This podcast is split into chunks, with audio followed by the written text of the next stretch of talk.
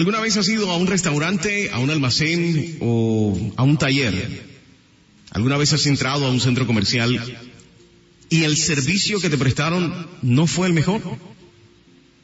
Y no estoy hablando de la parte técnica ni nada de lo que tenga que ver con los elementos que estabas buscando, me refiero a la persona, al que está detrás del mostrador, del mesero, del cocinero, del dueño del local. ¿Cómo te miró? ¿Cómo te trató? ¿Cómo te sentiste?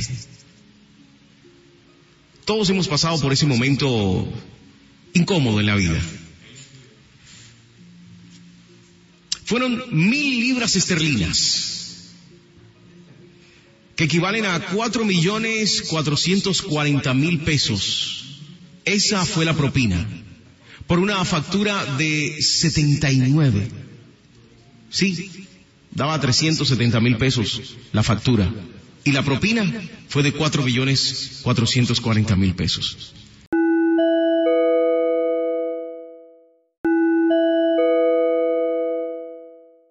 El chef Babu del restaurante Indian Tree de Port Down, cerca de, de Belfast, contó que un cliente lo había llamado muy discretamente y había querido dejar la enorme propina en reconocimiento por la excelente comida. El cliente, que quiso permanecer en el anonimato, formaba parte de un grupo de cinco personas que cenaron en el establecimiento un martes, según informó la prensa local en su momento. Les hablo del 13 de enero del 2017. De esta noticia bastante curiosa, sacamos muchas cosas que causaron asombro, pero lo más importante de todo es el hecho de que Dios en su palabra nos promete esto sin importar el premio. Él nos invita a actuar con el prójimo como si todo aquello que hacemos fuese para Él. Nos invita a la solidaridad, obviamente, pero también la conciencia de que cuando te casas con una mujer, te casas con una hija de Dios. Cuando te casas con el hombre, te casas con un hijo de Él. Cuando trabajas, lo haces para alguien que Dios ama. Cuando recibes a alguien o algún cliente, es alguien que Dios ama. Y no te detengas en quejas de si esa persona está en pecado o no.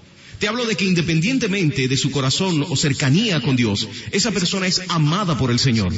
Y todo lo que hagas en su bien sin importar su gesto, su estrato o su manera de ser, si solo logras por un segundo darte cuenta que todos somos hijos y que Él está persiguiendo la salvación de todos, no de unos cuantos, de todos. Que aunque la decisión es nuestra, todos somos hijos pródigos que tenemos la opción de tomar esa gracia y hacerla nuestra.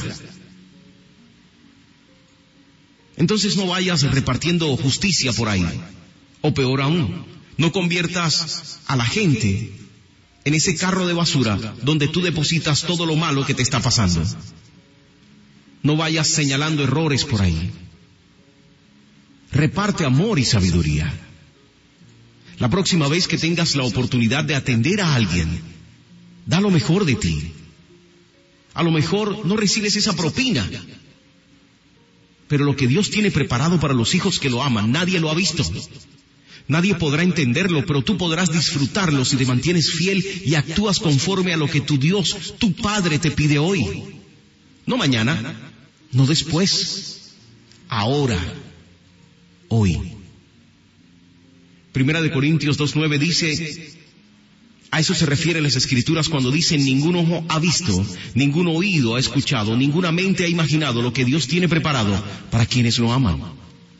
Colosenses 3, 23, 24 dice, trabajen de buena gana en todo lo que hagan, como si fuera para el Señor y no para la gente. Recuerden que el Señor los recompensará con una herencia y que el amo a quien sirven es Cristo. Recuérdenlo. La próxima vez que te encuentres con alguien, la próxima vez que atiendas a alguien, la próxima vez que te acerques a alguien, recuerda que es alguien que es un hijo o una hija de Dios y Él lo ama. Piensa en todo lo que Dios quiere para esa persona y que a lo mejor tú y tu mano se convierten en el instrumento de bendición para ella.